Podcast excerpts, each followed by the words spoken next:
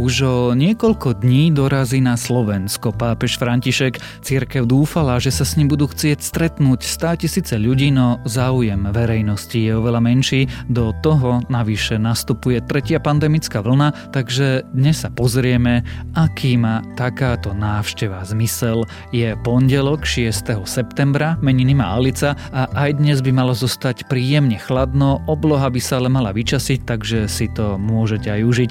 Denné maxima by sa mali pohybovať niekde medzi 16 až 23 stupňami. Počúvate Dobré ráno? Denný podcast denníka Sme s Tomášom Prokopčákom.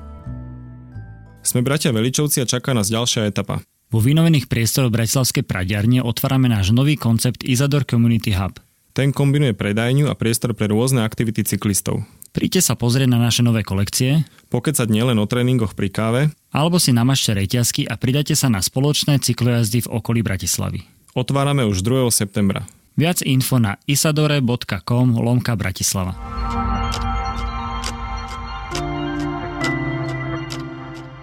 A teraz už krátky prehľad správ. Súdy majú vo väzobných veciach dostatok informácií rozhodnúť o dôvodoch trestného stíhania a v konečnom dôsledku aj o väzbe. Takýto odkaz generálnemu prokurátorovi poslal predseda špecializovaného trestného súdu Jan Hrubala. Pripomenul mu, že o väzbe rozhodujú súdy a tiež sú to súdy, kto v demokratickom štáte dáva odpovede na základné otázky súvisiace s trestným stíhaním. Otvorený list generálnemu prokurátorovi napísali aj šéf-redaktorka denníka SME a šéf-redaktori Aktualit a denníka N. Vyzývajú ho, aby dodržiaval tlačový zákon, ktorý zaručuje slobodný prístup k informáciám a aby nebránil klas otázky v mene verejnosti. Generálny prokurátor minulý týždeň zabránil reportérom týchto médií zúčastniť sa na tlačovej konferencii k jeho zvláštnym krokom a k rušeniu obvinení. Viac ako tisíc ľudí v nemocniciach a vrchol zrejme už v októbri. Denník SME sa pýtal odborníkov, ako podľa nich bude vyzerať tretia pandemická vlna, na čo sa máme pripraviť a ako dopadne. Ich odpovede nájdete na webe sme.sk. Írsko udelilo WhatsAppu rekordnú pokutu za porušovanie GDPR za to, že komunikačná služba zdieľala údaje s ďalšími firmami Facebooku, zaplatí 225 miliónov eur. WhatsApp tiež musí zmeniť svoju aplikáciu tak, aby jej fungovanie bolo v súlade s pravidlami Európskej únie. Až tretine divorastúcich druhov stromov hrozí vyhynutie. Naznačuje to nová správa, ktorá hovorí o kolapse ekosystémov zapričinenom klimatickou zmenou a nadmerným intenzívnym využívaním pôdy na polnohospodárstvo a na chov dobytka. A ak vás tieto správy zaujali, viac nových nájdete na webe Denníka Sme.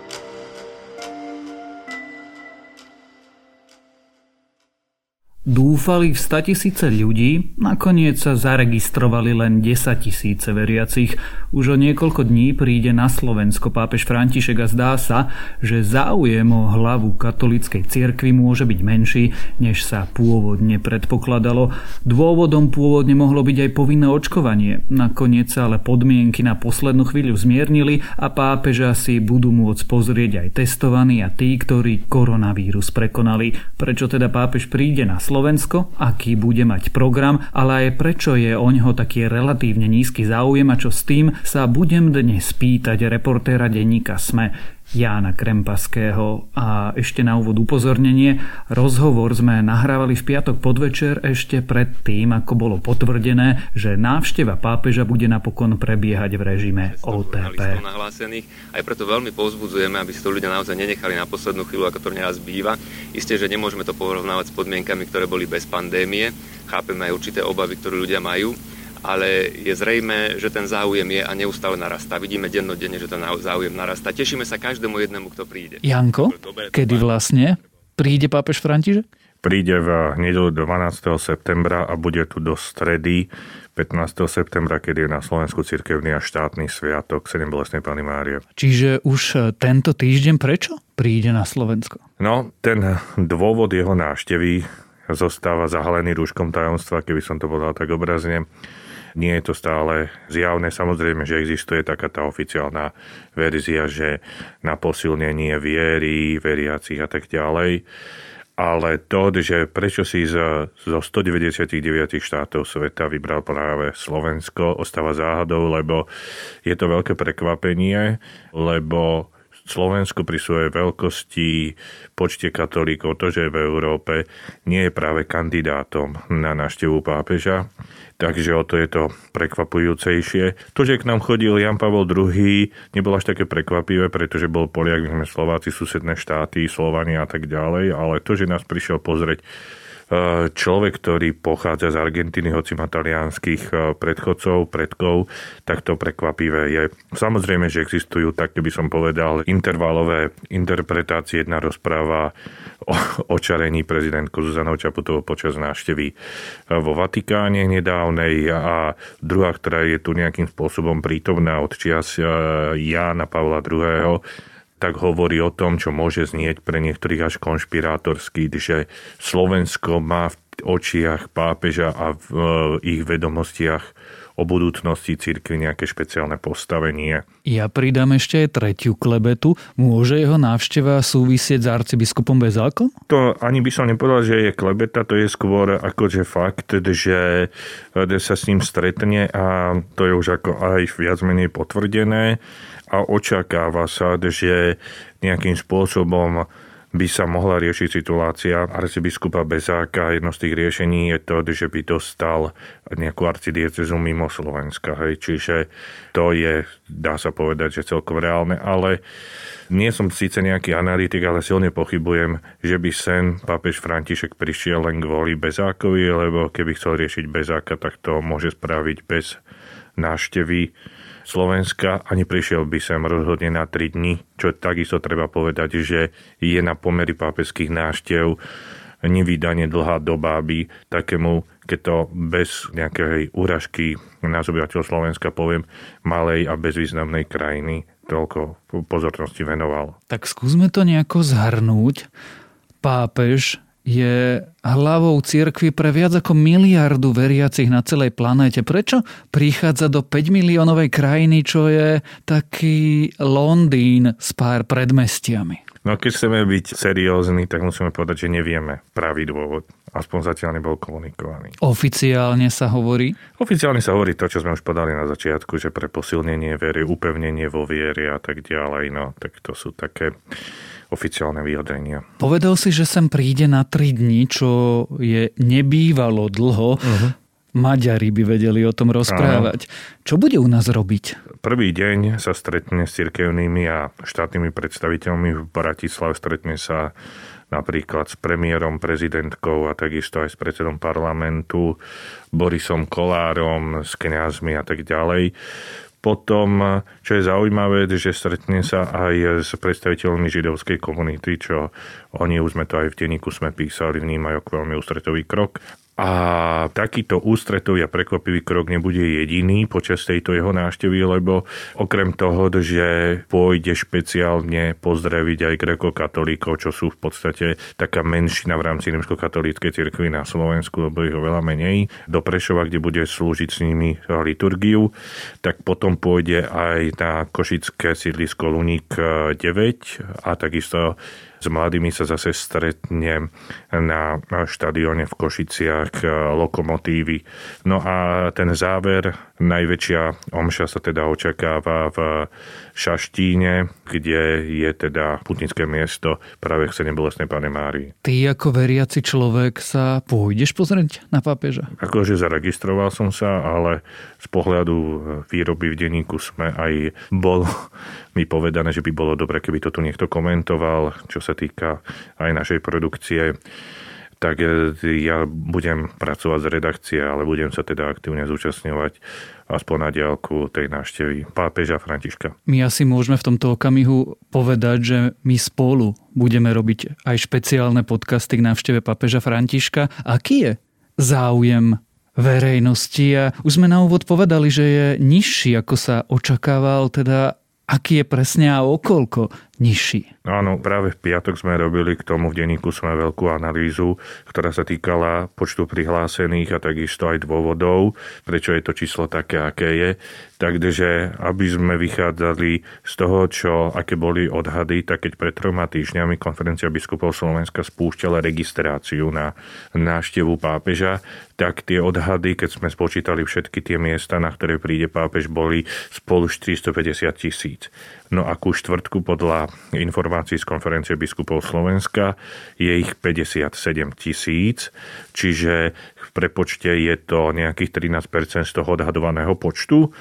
Ešte z tých 57 tisíc, 30 tisíc je zatiaľ prihlásených e, na púť alebo na stretnutie do Šaštína, čiže drvá väčšina z tých všetkých je práve na toto miesto. Takže ten počet je oveľa menší, ako sa očakávalo, čo je dosť prekvapivé a aj znepokojivé, hlavne pre katolícku církev alebo niektorých predstaviteľov. Prečo sa to stalo? Lebo to je tá kľúčová otázka. Ako je možné, že záujem je osminový oproti tomu, ako církev predpokladal? Uh-huh. Tak uh, my sme k tomu oslovovali rôznych uh, analytikov, církevných teológov, takisto aj katolických kňazov. No a dajú sa povedať, že sú také tri hlavné dôvody. Prvým z tých dôvodov je ten, že na pápeža budú môcť ísť len plne zaočkovaní ľudia. A vieme, že na Slovensku je nízka zaočkovanosť. Pohybuje sa len na úrovne teda plne zaočkovaných len okolo 41%. Takže toto je dosť obmedzujúci faktor. Ešte teraz konferencia biskupov Slovenska sa snaží presadiť, aby na pápeža mohli ísť ľudia v režime OTP, to znamená plne očkovaní, testovaní a tí, ktorí prekonali. Rozprávali sme sa takisto aj s hovorkyňou premiéra Eduarda Hegera, Ľubicou Janíkovou, ktorá teda potvrdila, že KBSK túto požiadavku už zniesla, ale o nej ešte nerokovala koaličná rada čo koaličné rady zasadujú zvyčajne v pondelok, čiže v pondelok možno očakávať nejakú takú diskusiu, ak už nepredbehla a to možno aj nejaké opatrenia. Čiže nejakým spôsobom, ak sa potvrdí áno tá verzia OTP, tak by sa ten počet mohol navýšiť, či analytici alebo aj ľudia z prostredia a konferencie biskupov Slovenska argumentujú hlavne tým, že teraz cez víkend bolo letecké dni v kuchyni, kde je sektor aj pre OTP, takže keď môžu na letecké dni, prečo nemôžu aj katolíci? To je jeden z takých tých argumentov. Potom sa samozrejme argumentuje Maďarskom, že keď e, v Maďarsku na tú hlavnú omšu, lebo tam bude mať hlavnú omšu po Eucharistickom kongrese pápež 12. septembra a potom príde na Slovensku, tak tam budú môcť v Maďarsku ísť všetci bez obmedzenia, čo čas aj slovenských katolíkov využije. Tam však treba zdôrazniť, že v Maďarsku, hoci tam majú aj čínsku, aj rúskú vakcínu, je ten podiel zaočkovaný o 20% vyšší ako na Slovensku, čiže oni už atakujú 60% podľa údajov, ktoré boli známe podľa tých medzinárodných štatistík v piatok. Zároveň treba pripomenúť, že slovenskí návštevníci Maďarsku, potom pôjdu do dvojtyžňovej karantény. Myslí si, že je ale priechodné, že sa to stane? Že sa zmiernia tie požiadavky a na pápeža budú napríklad sektory preočkovaných a sektor pre ľudí, ktorí sú otestovaní alebo prekonaní? Môžem povedať iba svoj predpoklad. Myslím si, že z politického hľadiska popularity na Slovensku je pre politikov veľmi lákavé povoliť to OTP. Čiže nakoniec podľa mňa budú aj OTP pripustení v režime OTP, ale ako rozpráva aj cirkevný analytik Imrich Gazda, napriek tomu sa to nepodarí naplniť ten odhadovaný počet. A vlastne to všetci, ktorých sme oslovili, sa na tom zhodujú. Čiže bude to oveľa menej, ako sa teda predpokladalo. Povedal si, že faktory sú tri očkovanie. Je teda prvý, aké sú tie ďalšie dva. Druhý súvisí tiež s pandémiou a hlavne s lockdownom, počas ktorého vieme. Boli niekoľko mesiacov na Slovensku zavreté kostoly a ľudia, katolíci, pozerali omšu z pohľadľa svojich obývačiek. Tým pádom do určitej miery, keď to tak zjednoduším, so všeobecným, tak eh, si čas veriacich povie, že Prečo by som sa mal tlačiť kde na lúke v Šaštíne, keď si to môžem pozrieť z televízie v pohodli svojej obývačky. A tomuto trendu nasvedčuje aj ďalší trend, ktorý je na Slovensku zjavný po pandémii a to je to, že tí ľudia, ktorí chodili do kostola pred pandémiou a lockdownom sa už takom množstve nevrátili. Čiže istá časť veriacich na Slovensku si zvykla sledovať tieto náboženské obrady proste jednoducho z pohľadia obývačky, kde sa nemusia tlačiť a nestracajú čas presunom na nejaké konkrétne miesto. No a tretím ten dôvod, ktorý je, je ten, že Jednoducho, František nie je Jan Pavol II, ktorý bol na Slovensku veľa populárnejší. K tomu sú do určitej miery aj také, že dáta, lebo v roku 2017 agentúra Polis pre štúdiu o katolíkoch na Slovensku a ich vzťahu k cirkvi, ktorú sme my publikovali v roku 2019, tak robila aj prieskum o obľúbenosti medzi pápežmi poslednými troma, čiže mám na mysli Jan Pavol II, Benedikt XVI a František a z neho vzýšlo, že 68% obyvateľov Slovenska, alebo teda tých, ktorí sa zapojili do prieskumu, tak ich najobľúbenejším pápežom je práve Jan Pavol II. Potom na druhom mieste skončil s vyše 20%, čo je dosť veľký posun oproti 68. František a iba 5% mal Benedikt, ktorý je teraz už len nejakým emeritným pápežom. Takže čo títo odborníci rozprávajú, že to nie je takým prekvapením, pretože on bol jednak Poliak, bol na mentalitou bližšie. No a plus potom ďalšia vec, ktorá je, že neotváral kontroverzné témy pre Slovákov. A tými kontroverznými témami sú hlavne tri, že pápež František sa otvorene postavil za príjmanie migrantov, čo na Slovensku samozrejme vieme, že nie je populárne. Otvorene sa postavil za očkovanie, voči ktorému je na Slovensku dosť veľký odpor. A tretie je ústretový voči homosexuálom. Poznáme ten jeho slávny výrok, to som ja by som súdil homosexuálov. Čiže to sú všetko faktory, ktoré účasti verejnosti považujú pápež za nedobrého katolíka. Jeden z tých e, oslovených kňazov, Karol Maravčík z Devinskej Novej Si, kde je farárom, tak povedal, že sa u ľudí niektorých, ktorí dlhodobo chodia do kostola, v tomto zmysle a kontexte stretávaš s agresivitou voči tomuto pápežovi. Čiže od týchto ľudí nemôžno nejakým spôsobom očakávať, že sa budú húfne hrnúť na stretnutie s pápežom. A tento efekt toho, že tento pápež hlása veci, s ktorými my nesúhlasíme, je podľa týchto oslovných odborníkov dosť silný na Slovensku. Moravčík opäť hovorí, že eh, možno by tomu mohli pomôcť kňazi a biskupy, keby to jeho posolstvo od istej otvorenosti, aj čo sa týka spravovania církvy, že nie tak hierarchicky, ale viacej synodálne. Synodálne znamená, keby som to tak priporovnal k svetskému eh, spravovaniu vecí, tak ako parlamentárne riadenie vecí, proste mnohým ľuďom, ani možno predstaviteľom církvy na Slovensku, až tak nie je blízke a tým pádom, eh, že mnohí aj z biskupov a kňazov buď nekomentovali tieto jeho vyjadrenia, alebo sa s ním správali odmietavo. Čiže nepozbudzovali nejako ľudí k nejakej takej väčšej prilnutosti k e, tomuto pápežovi. Čiže ten taký, že obľúbenecko-ideologický výhrady voči Františkovi sú tiež tretím a nezanedbateľným faktorom nízkej účasti. Určite tu dnes nechceme rozoberá tzv. folklórny katolicizmus, ale pokojne má oprav, ak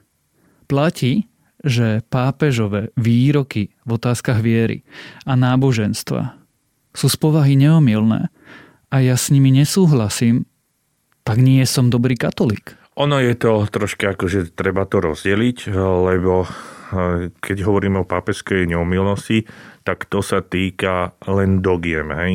A to znamená, že Boh je jeden v troch božských osobách. Boh Otec, Boh Syn a Boh Duch Svetý. Hej? Čiže toto sú dogmy. Ale názor pápeža na migráciu, na očkovanie alebo na homosexuálov nepatrí do tejto sféry, čiže to je mimo nejakej tej neomilnosti a v tomto, keď e, niektorý katolík s papežom nesúhlasí, nič sa nedeje. Nemal by byť ale aspoň vzorom? No e, samozrejme, že na ňo je tak vzliadané ako na vzor, len e, ako hovorí aj títo oslovení odborníci, že mnohí ľudia na Slovensku veriaci ho nie len, že nepovažujú za vzor, ale ani za dobrého katolíka, lebo nezdiela ten pohľad na vieru, jeho prežívanie a veci okolo nás, ako máme my.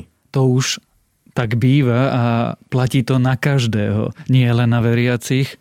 A zda posledná otázka. Napriek tomu, že ľudí na to stretnutie pravdepodobne príde menej, ako církev očakávala stále, to budú masové akcie. Na Slovensku sa rozbieha, tretia vlna pomaly sa začínajú plniť nemocnice. Je to dobrý nápad? No keby sme to brali z čisto epidemiologického hľadiska, tak samozrejme to dobrý nápad nie je.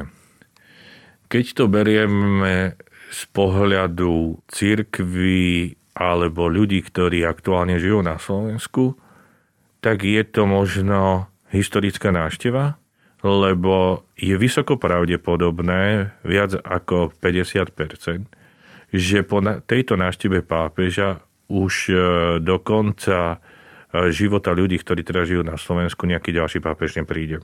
Z tohto pohľadu, keď to tak berieme, tak e, nevyužiť tú šancu, keď je on ochotný prísť na Slovensku, proste to je oveľa silnejšia karta ako akákoľvek pandémia. A uzavriem to osobnou otázkou. Z tvojho pohľadu ako človeka, ktorý roky píše o zdravotníctve a zároveň sám je hlboko veriacim. Je to alebo nie je dobrý nápad? Ako veriaci katolík by som povedal, že ak sa dodržia epidemiologické zásady a pravidlá, tak by som s tým nemal problém, aj keď viem, že to bude veľké riziko. O návšteve pápeža Františka na Slovensku sme sa rozprávali s reportérom denníka SME Jánom Krempaským. 10 tisíce ľudí na Slovensku žijú v extrémnej generačnej chudobe, potrebujú našu pomoc a potrebujú jej veľa. Paradoxne, bránime tomu najviac my, majorita.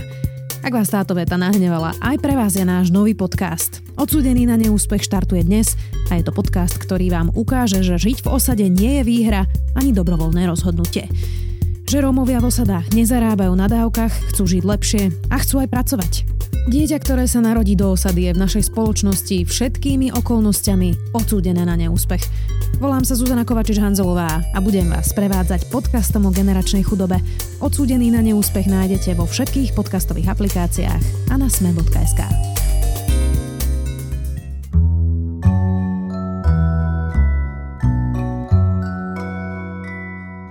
Existuje taký argument, ktorý hovorí, že jesť meso je nemravné, pretože zvieratá cítia a komunikujú a reagujú, kým rastliny vlastne nie. Akurát, že to nie je pravda. V poslednom čase čoraz viac výskumov ukazuje, že rastlinný svet je oveľa komplikovanejší, že reagujú na podnety, že si možno odovzdávajú informácie a dokonca sa s nami možno pokúšajú komunikovať, no alebo aj nie čo si o komunikácii rastlín myslia vedci a prečo táto kontroverzná téma odbornú komunitu rozdeluje, zisťoval Chris Baraniuk v texte Ľudia, ktorí veria, že rastliny vedia rozprávať pre moje obľúbené BBC Future a to je moje dnešné odporúčanie a zároveň to je na dnes všetko. Majte príjemný štart do nového týždňa. Počúvali ste Dobré ráno? Denný podcast denníka Sme s Tomášom Prokopčákom.